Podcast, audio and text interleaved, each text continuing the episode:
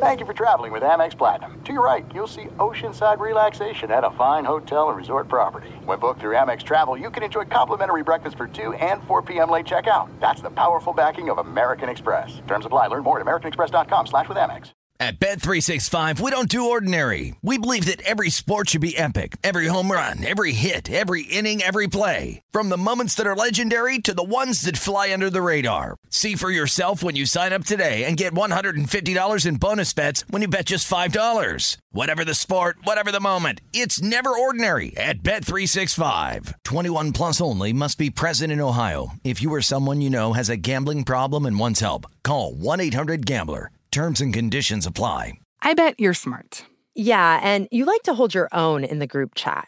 We can help you drop even more knowledge. My name is Martine Powers. And I'm Elahe Izadi. We host a daily news podcast called Post Reports.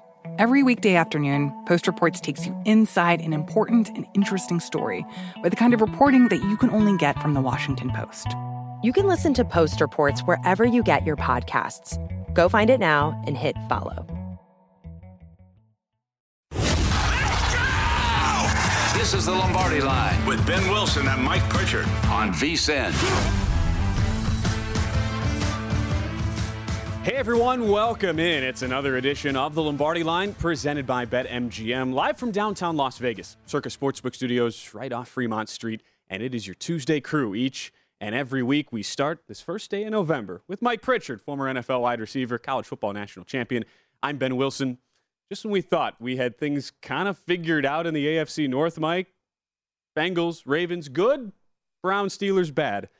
Last night, completely flipped the pendulum with a blowout Brown win, and we're left saying, what now in that division? Yeah, you know, home dog situation, which was intriguing to me from a, a from a teaser standpoint. So I was able to cash a, a ticket, and uh, I know of a few fellas out here in Northtown, North Las Vegas, the syndicate. Uh, I've yet to get an invite to the private well, teaser syndicate. I know, I know, I know. It, it's it's a, it's a club, man. It's uh it's it's exclusive. But no, I'll, you've you've met a, a, few of them, but um, I know there's an initiation process. I'm mentally preparing. They cashed a 15 teamer. Uh, it was a it was a teaser card parlay. Uh, it was one of those cards that you can find at like the My palms silver, are getting yeah no Silverton and uh, yeah I'll show you the ticket. Um, but it's it's incredible. Uh, now they had to hedge it, and, so and that, that's the thing too. I mean, nobody expects a blowout at, like this, like we saw last night uh, on Monday Night Football. But uh, as noted during the Pro Football Blitz, which I do on the weekend, and then certainly um, Lombardi line yesterday with Michael and and, and Patrick, uh, you know, it's Monday Night Football, man, and and a lot of times as players, you get amped up, you get uh, fired up for this situation, and you get to showcase who you are. You get to showcase what you're about to. So you get your best effort, a lot of best efforts uh, out there. It's unfortunate for Cincinnati went into that game without Ja'Marr Chase, and we had not seen this version of the Bengals without a, a premium playmaker like that. And uh, man, they struggled. I, I, thought the game plan was flawed, uh, and they could not execute on the offense side of the ball. Reason why I say just when we thought we'd figured out this team was because previous two weeks, nearly 80% completions for Joe Burrow, mm-hmm. nearly 400 yards a game passing, six touchdowns, no picks. And then last night, well under 300 yards, 15 first downs, under five yards a play. And once again, the offensive line issues were there with right. four new starters, five sacks taken by Joe Burrow. He is yet again on a pace to lead the league in most sacks taken. Big step back. Where do we go from here, though, with Cincinnati? Well, as betters, I mean, look at it this way: um, the league is now shifting into the matchup phase.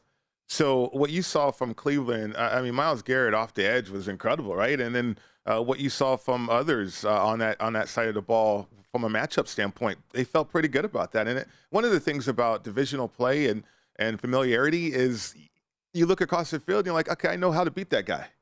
Uh, I've done it before, and and I've had success against that person before. Okay, let me make sure that I, am on point with everything I need to do. And mm-hmm. uh, so divisional play, which we're going to see more and more of, uh, we're going to see more familiarity certainly. And then now that teams have seen you on tape, it's about matchups. So from a capping standpoint, at least for me, uh, I've been really going through matchups starting from the inside out, the trenches, and working my way out, uh, as well as the team total systems that I've been using, uh, and that's been helpful, Ben. So how do you look at the Bengals? I mean, each and every week, and I think you should do this with any team. Each and every week, look at uh, the situation, but starting with those matchups, the key the key matchups. You would have thought too, with the everything you said, mm-hmm. the way these teams in Cincinnati and Cleveland so familiar with each other. Cleveland came in with the worst rush defense in the league. right. You had the number one wide receiver for the Bengals out. Mm-hmm. Wouldn't the natural thought process from Zac Taylor as a play caller been let's establish the run a little more? Well, instead, Joe Mixon 10 carries under 30 yards as a team right around three yards a carry and could never establish that. I get part of that is game script and you fall behind 25 nothing, but still, that's a pretty glaring weakness staring right at you in a division rival. Well, how do you get better in a running game? Uh, you can't hit the CBA. Uh, does not allow for you to go out there and work on a running game like you should, like you need to.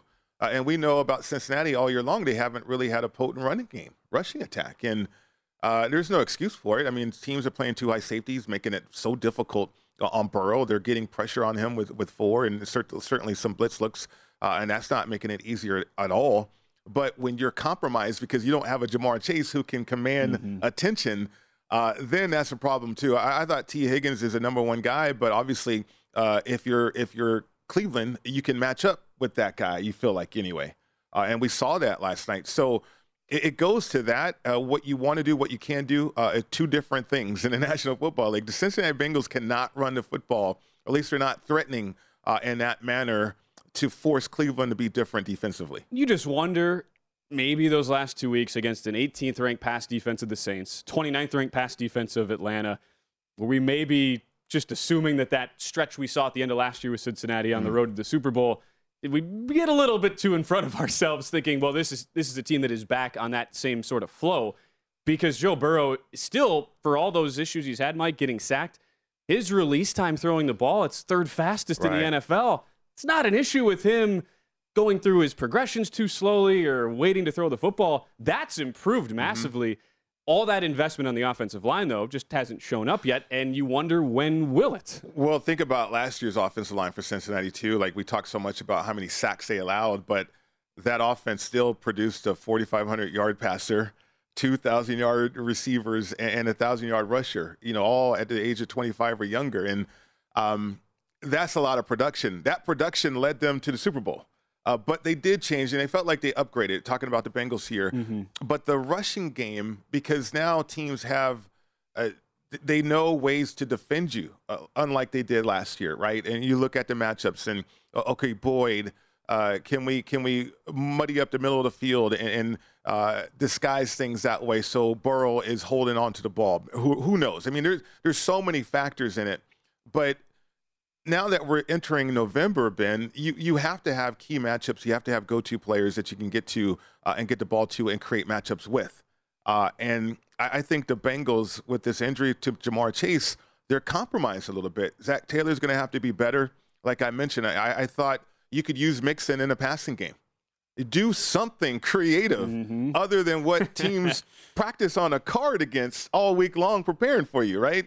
But that's what that's what that game was. The Cleveland Browns played the cards that the scout team represented or, or the look team gave them the entire week. Uh, and, and it showed. I mean, the Bengals were not ready for that game.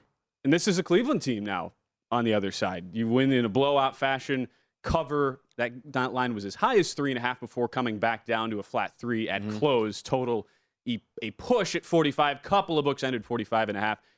Possibly would have gone under if you took a, a very a good favorable number for yourself, at least right. if you wanted the under.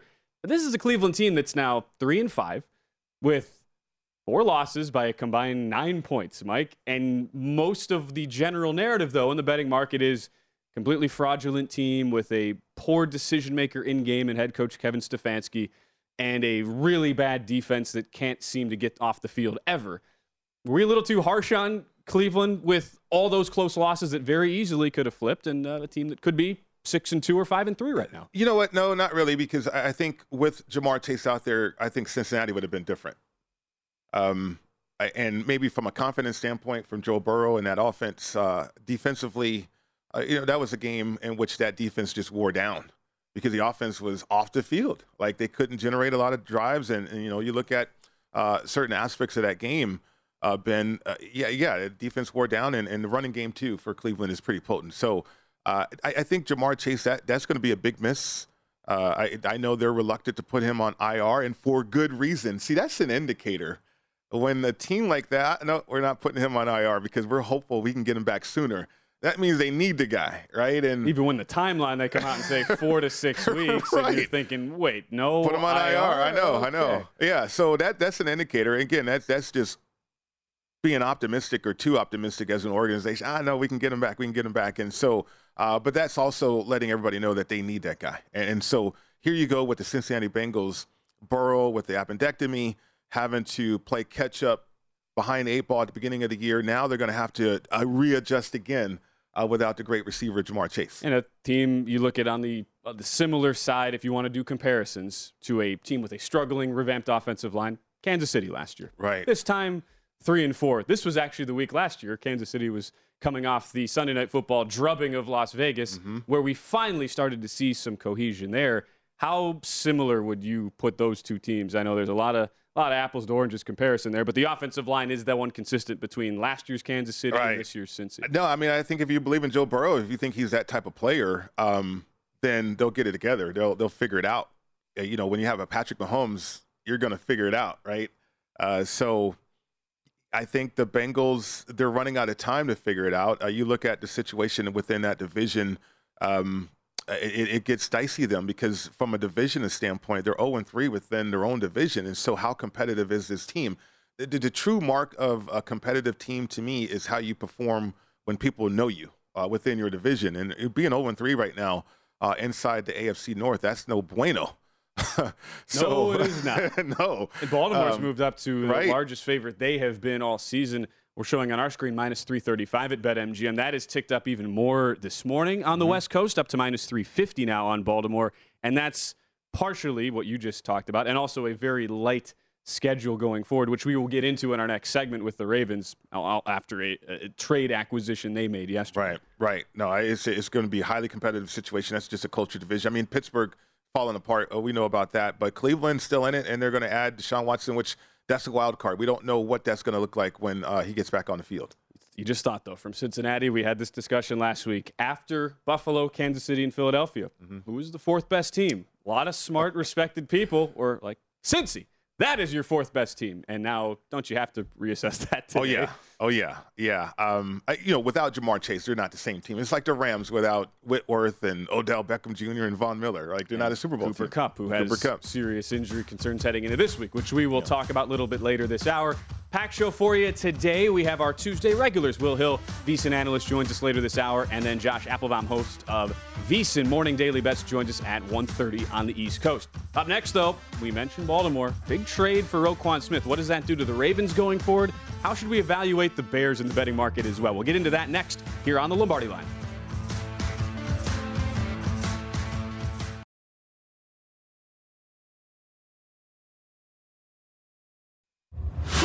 You're listening to the Lombardi line on VSiN with Ben Wilson and Mike Pritchard.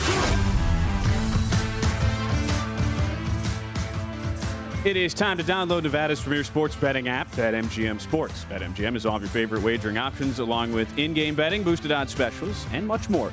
Download the BetMGM app today and stop by any MGM casino on the strip with your state issued ID to open an account and start placing sports bets from anywhere in Nevada. Whatever your sport, whatever your betting style, you're going to love BetMGM state of the art technology and fan friendly specials every day of the week. Visit BetMGM for terms and conditions. Must be 21 or older and physically located in Nevada. Please gamble responsibly. Gambling problem? Call 1 800 522 4700. Not only do we flip the calendar to November, Mike, it's trade deadline day across the National Football League.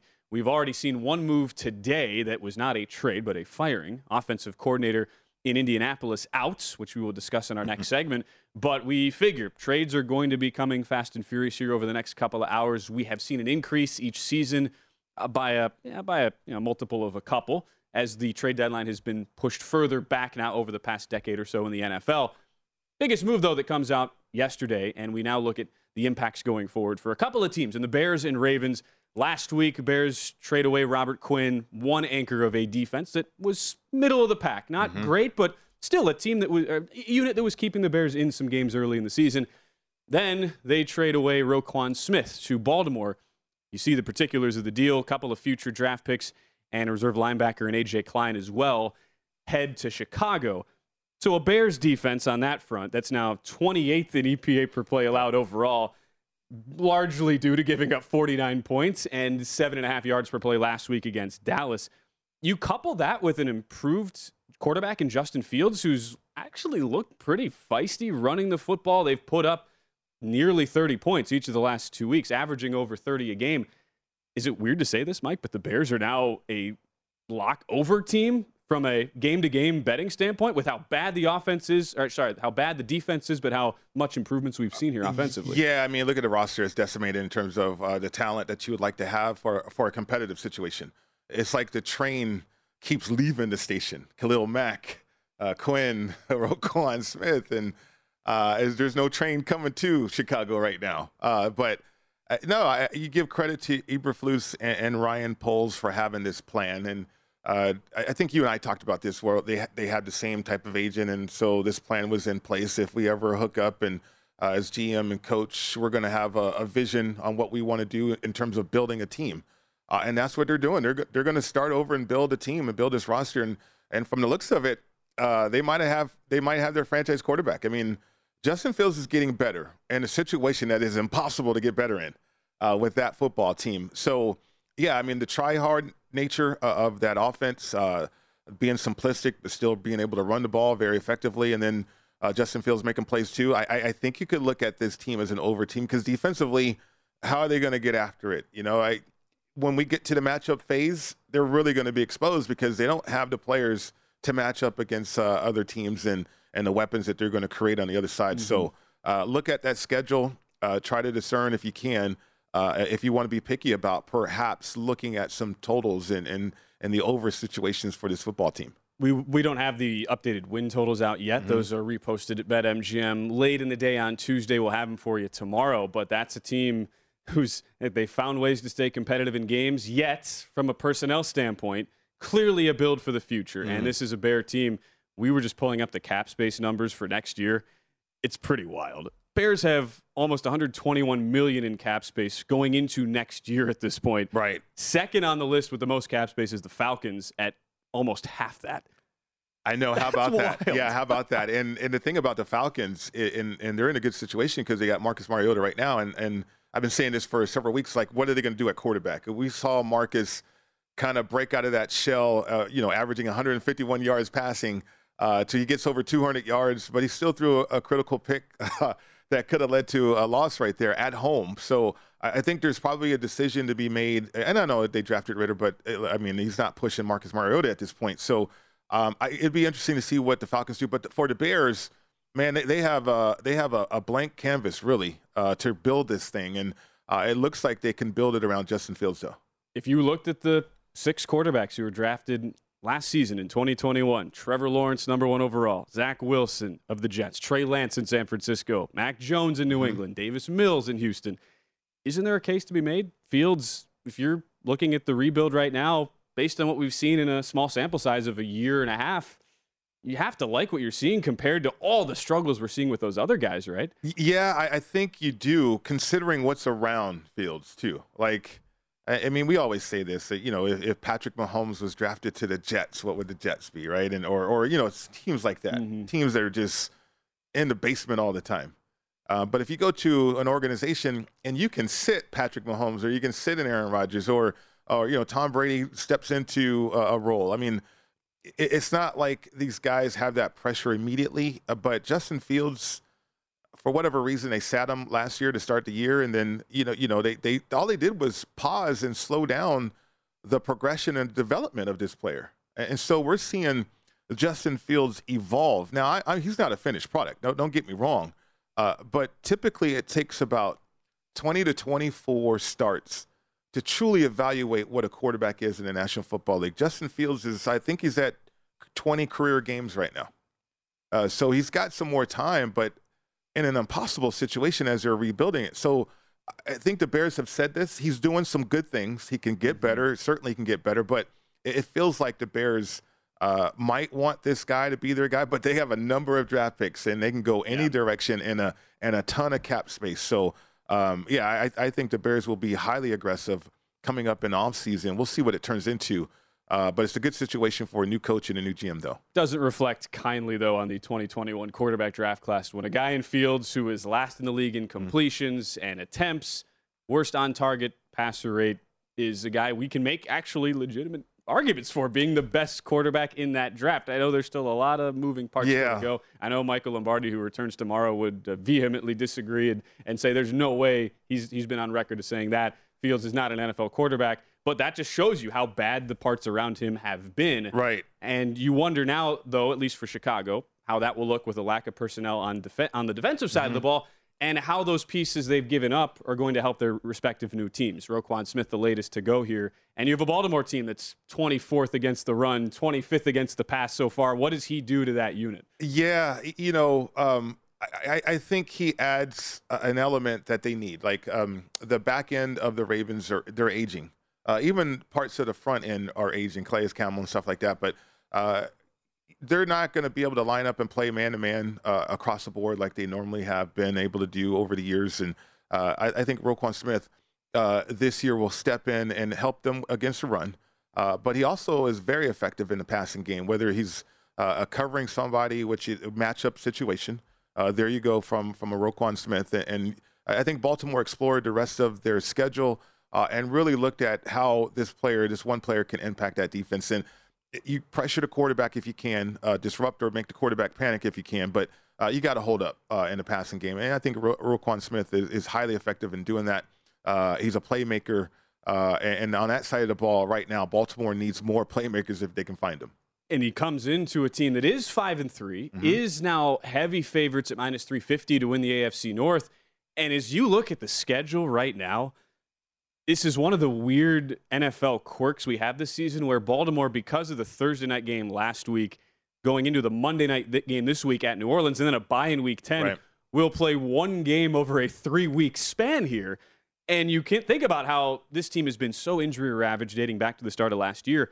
Heading into this Monday night in New Orleans, tight end Mark Andrews, questionable with knee and shoulder injuries, leading mm-hmm. target man as a tight end this season. Wide receiver Rashod Bateman is expected to be out a few weeks with a foot injury.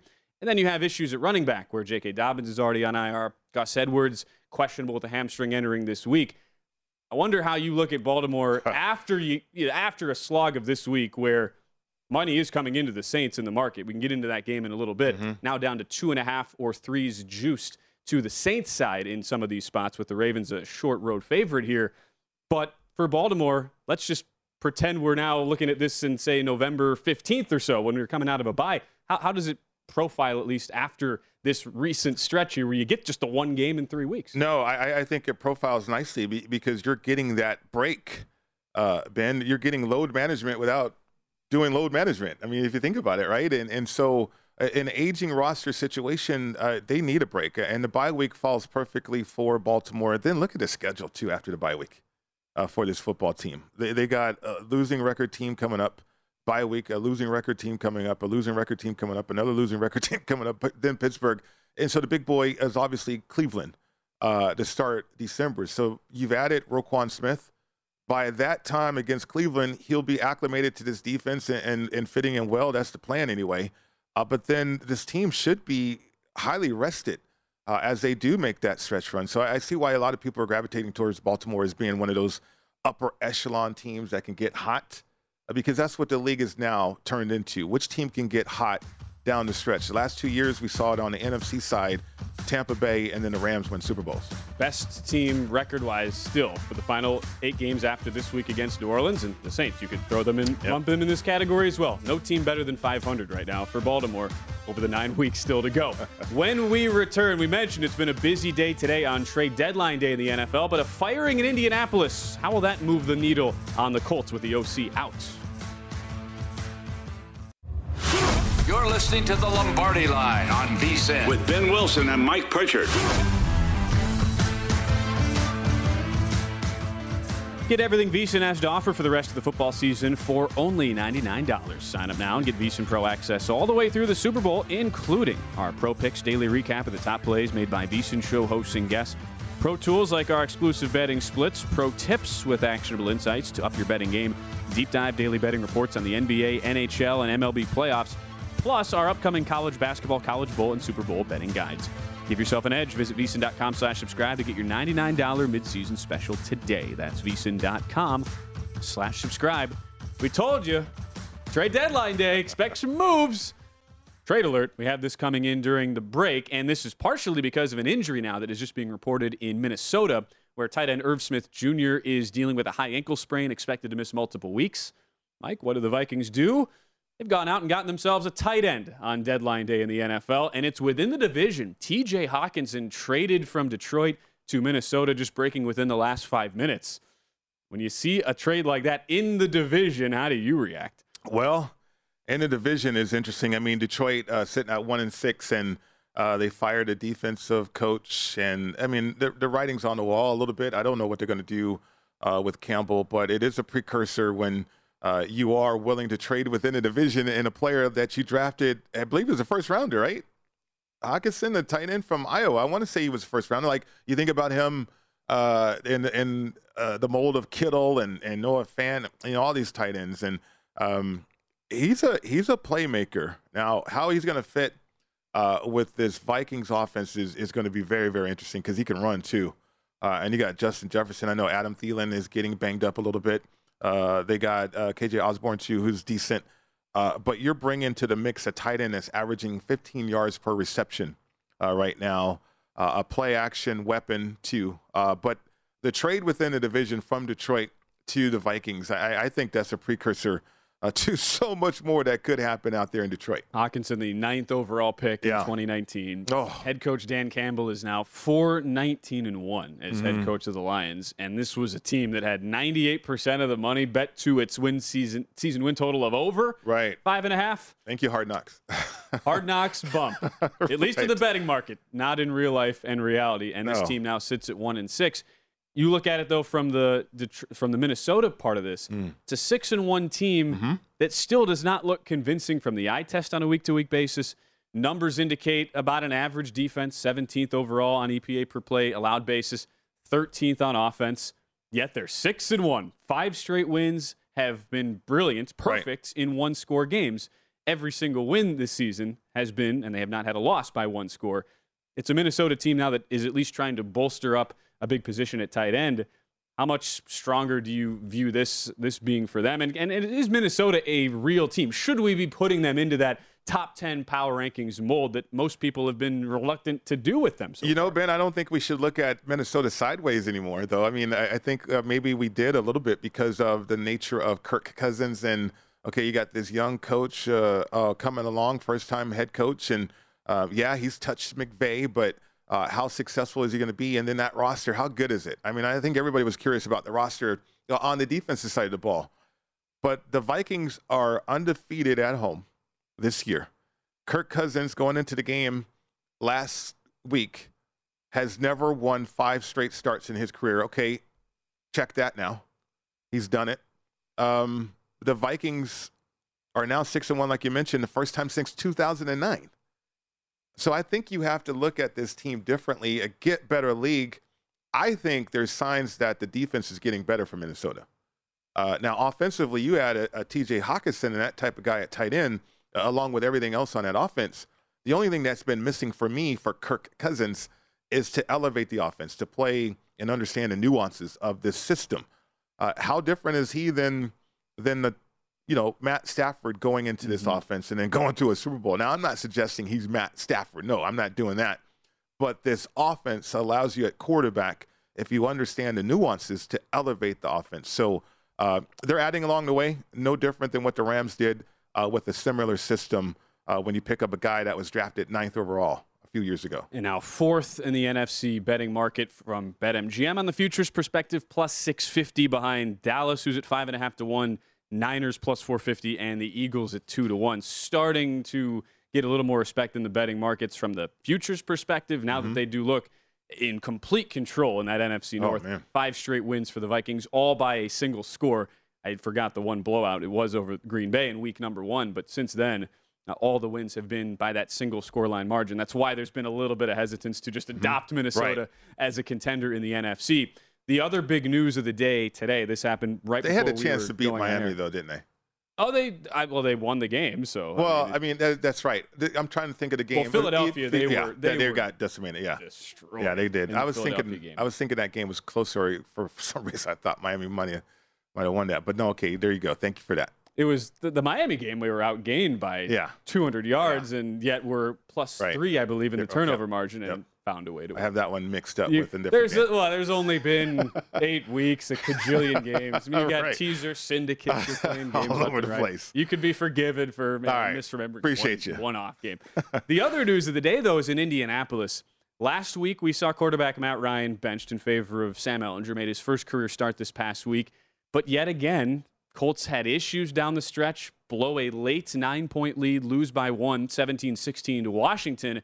And with an Indianapolis team now sub 500, we see another person on the chopping block. This time, not a player, but a coach. And it's offensive coordinator Marcus Brady, who was promoted to that position when Nick Sirianni left before the start of last season to take the Philadelphia Eagle head coaching job. Brady out. Colts 3 4 and 1 among the worst offensive teams in the league, bottom three in points per game.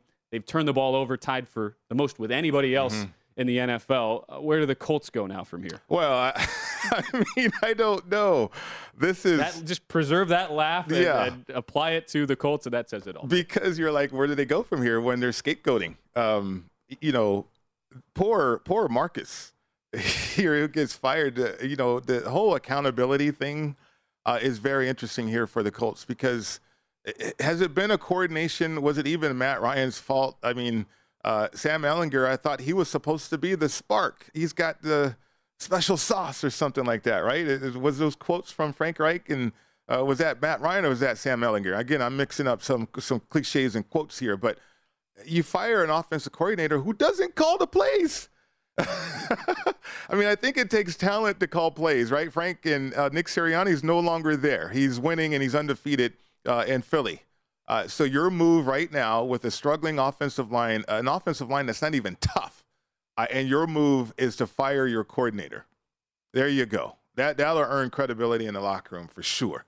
Absolutely, right? I mean, you got Kevin Mawae on that staff. You have Reggie Wayne on that staff. I mean, you you have some legends uh, on that staff. But yet, yep, your your knee jerk or your answer to all your problems is to fire the coordinator when you are the guy calling the plays. You know, the thing about play callers that are head coaches, this is what they do. They do have the coordinators, uh, and they go over the game plan. In fact, they watched the coordinator in the game plan in practice, and they approve or disapprove what they like. So if you don't like anything, get it, get your behind. I almost said something else. Get your behind in Mhm, there I know what you're saying. uh, and fix it, right? Because you're the one calling the plays. Uh, but nope, there you go. Here you go. Scapegoat is everybody else's fault except yours. Uh, and and to me, that just lacks credibility uh, right now in that locker room. Speaking of a lack of credibility, when the story comes out about Matt Ryan's benching and it says the quote was in the ESPN story at the time of the benching in favor of Sam Ehlinger, it was a decision partially influenced by owner Jim Irsay. what does that say about your ability to, to lead a team? If your owner is basically telling you for a guy that it was so blatantly obvious, bottom five statistics across the board for Matt Ryan over the hill in, in the particular system in Indy, and it takes the owner saying, hey, man, you got to put an end to this. What does that say about Reich as a leader? Well, not a lot because you've had what eight quarterbacks, I think, and um, half of them are closer to my age than the age of the players that they're playing Yeah. with, right? Uh, and so, I, I, I mean, obviously they miss Nick Sirianni. Uh, you know, you're going to fire your coordinator this quickly, but there, there's so many other issues. It, you can just watch the tape, and the, the offensive line is a shell of itself. It's not even a tough situation. Uh, Quenton Nelson, I don't know what happened to that guy. Uh, he's an All Pro, right? He's supposed to be Kelly, the center, is All Pro or Pro Bowler, and but they're just not a they're not an offensive line that's getting pushed. And, and I mentioned Kevin Mawae. I played with him uh, in Seattle, and obviously he's a Hall of Famer. He's an offensive line coach, and, and I'm I'm baffled by the regression of that offensive line, that unit. But yet you got Ballard as a GM. You're not going to fire him. You're not going to fire Frank Reich right now either. If you're Irsay, uh, I think this is another precursor to a lot more happening with this organization, uh, certainly in offseason. And you're still within a division that's relatively wide open. Titans have moved now to a heavy favorite, minus 275, but still everybody within couple games, Titans have won the five straight now to take a stranglehold on that division in the AFC South. Well, there have been a move, though, to the Colts. They are getting some money in the market against the Patriots. That opened okay. six this week in Foxborough, down to five in some spots, or five and a half. So maybe a little boost here for the Colts this week. Fire the offensive coordinator this morning in Marcus Brady. When we return, our VSiN analyst Will Hill, he has plays ready to go. Week number nine in the National Football League. That's next on the Lombardi line.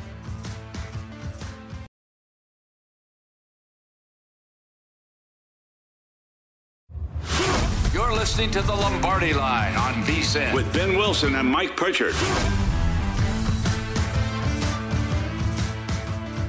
Baseball fans can make every World Series at bat mean more than ever with BetMGM, an official sports betting partner of Major League Baseball.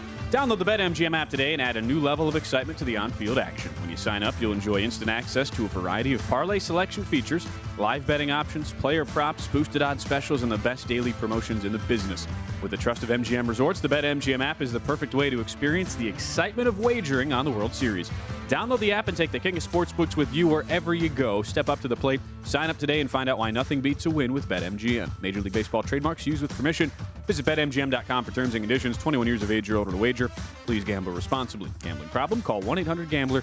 Promotional offer not available in Mississippi, Nevada, or New York. As we told you last segment on the Lombardi line, trades coming into today, uh, today on trade deadline day in the National Football League. We have a few more particulars, Mike, on this TJ Hockenson trade from Detroit to Minnesota. As I look down here, get the report from Adam Schefter breaking this news.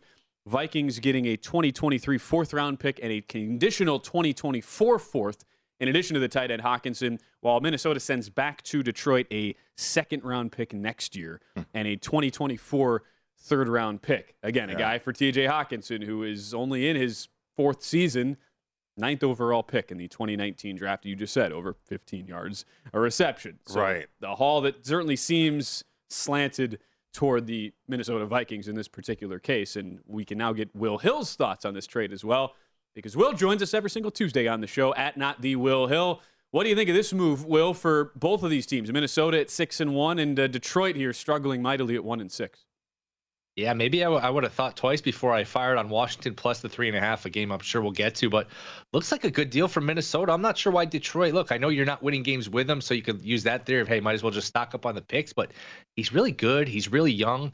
You're not getting a ton back. I think you know once everything washes out, it's almost like Detroit's just getting a two, where you know there's a lot of moving parts here. But for Minnesota, I, I think it's a good move. I mean, they need defense more than offense, but that's about as good a, group of skill players as there is in the league with Cook, Thielen, Jefferson, Osborn. Now you throw in Hockenson. They haven't really gotten much out of the tight end position. Irv Smith's been a little disappointing. You know, they got a good backup back in Mattison. That's a that's a hell of a, a, you know a group of weapons, a group of skill guys there for the Vikings. That's about as good as anybody in the league. Yeah, it really is. I mean, as you were just reciting that roster right there, I'm like, oh my goodness, does that sound pretty good? Now, maybe the disrespect, or if there is any, because the market will. You, you mentioned it. Okay, you're you're catching three and a half points uh, with the Commanders at home. It opened at two and a half, but yet uh, with that much firepower, is still sitting at three and a half right there. And I don't think the Commanders are that great of a uh, of a defense uh, from a from a scheme standpoint, but. You're thinking uh, and taking the Commanders here. Uh, no immediate impact from the Hockenson news already. So, what's your thought process with this game? I just thought this would close three. Maybe the Hockenson edition keeps it at three and a half. I just, I know Minnesota six and one. They're probably going to clinch the division by Thanksgiving with how badly Green Bay's played. But I'm just not that impressed. I think if you dig a little deeper, it's really n- not as impressive as the six and one would indicate. They're averaging 5.4 yards per play on offense. They're allowing 5.9 on defense. So this is a six and one team that's getting outgained by a half a yard per play. We're in week nine. They've still only played two true road games, and they will be on the road this week. Uh, they got buried that Monday night in Philly. They beat Teddy Bridgewater and Skylar Thompson in Miami, but Miami outgained them by 250 yards. So now you're getting a, a, third road game. They haven't been impressive on the road so far. I think they're a different team in Minnesota with that crowd noise. They're not going to have that this week. And uh, I think if you look at Washington, it's certainly not a great team. Four and four though, they're better with Heinicke, I think, than Wentz. I think that's pretty clear. They do have a decent front seven defensively. Uh, like I said, Heinicke's not great, but I think he's serviceable. To me, look, Minnesota plays a ton of close games. All of their wins are by one possession. They haven't, mm-hmm. they don't have any great wins. You know, it's the Lions, the Bears, all in come from behind fashion. Uh, the Saints, th- those backups. Remember that was a crazy London game where you know the field goals are doinking everywhere. So um, I, I, just I like the points here. And one thing I don't think we talk about enough Minnesota does not have a good kicker. That guy Joseph misses kicks every yeah. week, and mm-hmm. you know we sit here, we spend all these times talking about these games from all these different angles. A lot of the time, it just comes down to the kicker. I mean, look at Atlanta, Carolina, and uh, Minnesota does not have a reliable kicker. Seems like they never have a reliable kicker. It's been a, a bugaboo for years. So that's a little uh, a little you know addition to the handicap there, which I don't think we spend enough time on worried about these kickers. But I do like Washington uh, plus the three and a half. You're so right on yeah. that, Will. Falcons yeah. money line. I had that on Sunday. Never a doubt, baby. Nope. Never had to sweat for even a microsecond. Wow. As far as the Detroit line, we, you mentioned Will Washington and Minnesota. Not much movement still at the Minnesota minus three and a half going to Washington. We have seen though the Packers back up now to three and a half in the wake of the Hockenson trade away from Detroit to Minnesota. Early movement was to Detroit down to a flat three. Green Bay going to Detroit this coming Sunday. That's now three and a half basically everywhere. Let's look at another closely lined game, Will. You're looking at a divisional matchup in the NFC West. Seattle, the betting public's darling here. They win again and get the cash, finally vanquishing the New York Giants. I know you're out there on the East Coast. That Giants Cinderella run, at least for one week, put to an end in Seattle. Getting points once again, and this time in Arizona on the road. We just saw the matchup a couple weeks ago, Will. Arizona looked awfully uh, anemic on offense, putting up just nine points. What do you think happens in matchup number two between these teams? I like the Seahawks. I, I think we're getting the better team, getting points here. Um, if you look at Seattle, it's funny. You know, we spend all this time talking about the draft, and it really, as much time as we talk about it, it doesn't really move the over unders or the future significantly. Big reason is we don't really know anything about the draft until we see these guys play. So you come into this season, you think of Seattle's roster is one thing, but what you watch them play, they're getting a huge contribution from this rookie class, whether it's Walker, Woolen, uh, Bryant. They picked Cross early. They, it's a hell of a rookie class. They really hit a home run uh, with all these draft picks, and I, think this closes around to pick them. There's still some twos out there. To me, Seattle is very live to win the division. I'd still favor San Francisco, but uh, Seattle to me is like a 9 10 win team. I don't think this is just a good story anymore with Geno Smith. I think this is a legitimately good team with weapons, a, a, a solid quarterback, a defense that's getting better. I like Seattle here. You know, Will, I, am not making a habit of myself of laying double digits. Uh, you have a play here with Kansas City, uh, and, and I think you're laying 12. Now, the thought process, I guess for me, uh, on the other side of uh, Buffalo and Josh Allen was Aaron Rodgers, and you see the number and the outcome of that game. But laying double digits in NFL uh, this year has been tricky. What did you see in this matchup, though? Yeah, maybe that's why we're getting a little value here because I'm like you. I don't like t- laying double digits. I don't like laying any points. These games are just too random. But to me, this is a nightmare matchup for yeah. the Titans without Tannehill. Look, uh, the t- the Titans able. It's clear they don't trust Willis. He's not ready yet. This is not a situation where you could just go into Kansas City against the Chiefs off of a bye and just hand the ball off every down and live to tell about it. You're, you're going to fall behind early. I could see it being, you know, 10 nothing Chiefs early. And if you get in a game script where Willis has to pass, either stick to the run, and, and that's not a good scenario, or you make Willis throw the ball, you know, in a hostile road environment. That's not a good scenario. To me, the situation where the Chiefs get up early and build a lead and uh, I think the Chiefs win this game and win it comfortably. I, I, know you're getting expensive here at 12 and a half, but you know, once you get over the 11, those are sort of dead numbers, the 12, 12 and a half. So I think the Chiefs win this by two touchdowns plus. I would not be shocked if this is, I don't know, 37 to 7, 37 to 10. I just don't know that the Titans are going to score a lot of points. And remember, the Titans buried the Chiefs last year, right around this time. I think it was mm-hmm. 24 yeah. to 3, 27 to 3. So maybe the Chiefs here, not only off a bye, but a little revenge back of their mind. They're not going to let that happen again. So I think the Chiefs roll here quick movement too to the Chiefs. This mm-hmm. opened 11 mm-hmm. at most books. Some were at 10 and a half Sunday night. Widely market opened at 11, and we're seeing this all the way up. Some books touching 12 and a half. So Will Hill looking to lay 12 with Kansas City, and along with the Chiefs, uh, you added a player who used to be part of Kansas City's offense. Uh, you think about where the futures market stands, Will. We're a little over halfway into the season now as we roll into week nine. Uh, what what player did you add to the portfolio here? Who again has some former ties to Kansas City, and what was your reasoning behind that? Tyreek Hill, Offensive Player of the Year, seven to one. Woo. No wide receiver has ever gotten 2,000 receiving yards. Now, of course, he's got the 17th game, so if he breaks the receiving record, I believe held by Calvin Johnson, 1963, you have to throw that asterisk in there. But uh, last year, Cooper Kupp got 19 and change. Um, you know, Calvin Johnson holds the record, 19 and change. Tyreek Hill through eight games has 961 yards. And it's funny, he's only got two touchdowns, so he's going to have to add on a few more touchdowns, obviously, to win this award. But Usually, the offensive player of the year goes to the best non-quarterback. Usually, the MVP is the best quarterback. Offensive player of the year is the best, you know, receiver or running back. I just think Hill has a legitimate chance to get to 2,000 yards because remember, it's not like you can double him like you do Kupp. You got Waddle on the other side to worry about, mm-hmm. and at 961 here through eight games, if he gets to 2,000 yards, he's going to have a very good chance to win this award. Mm.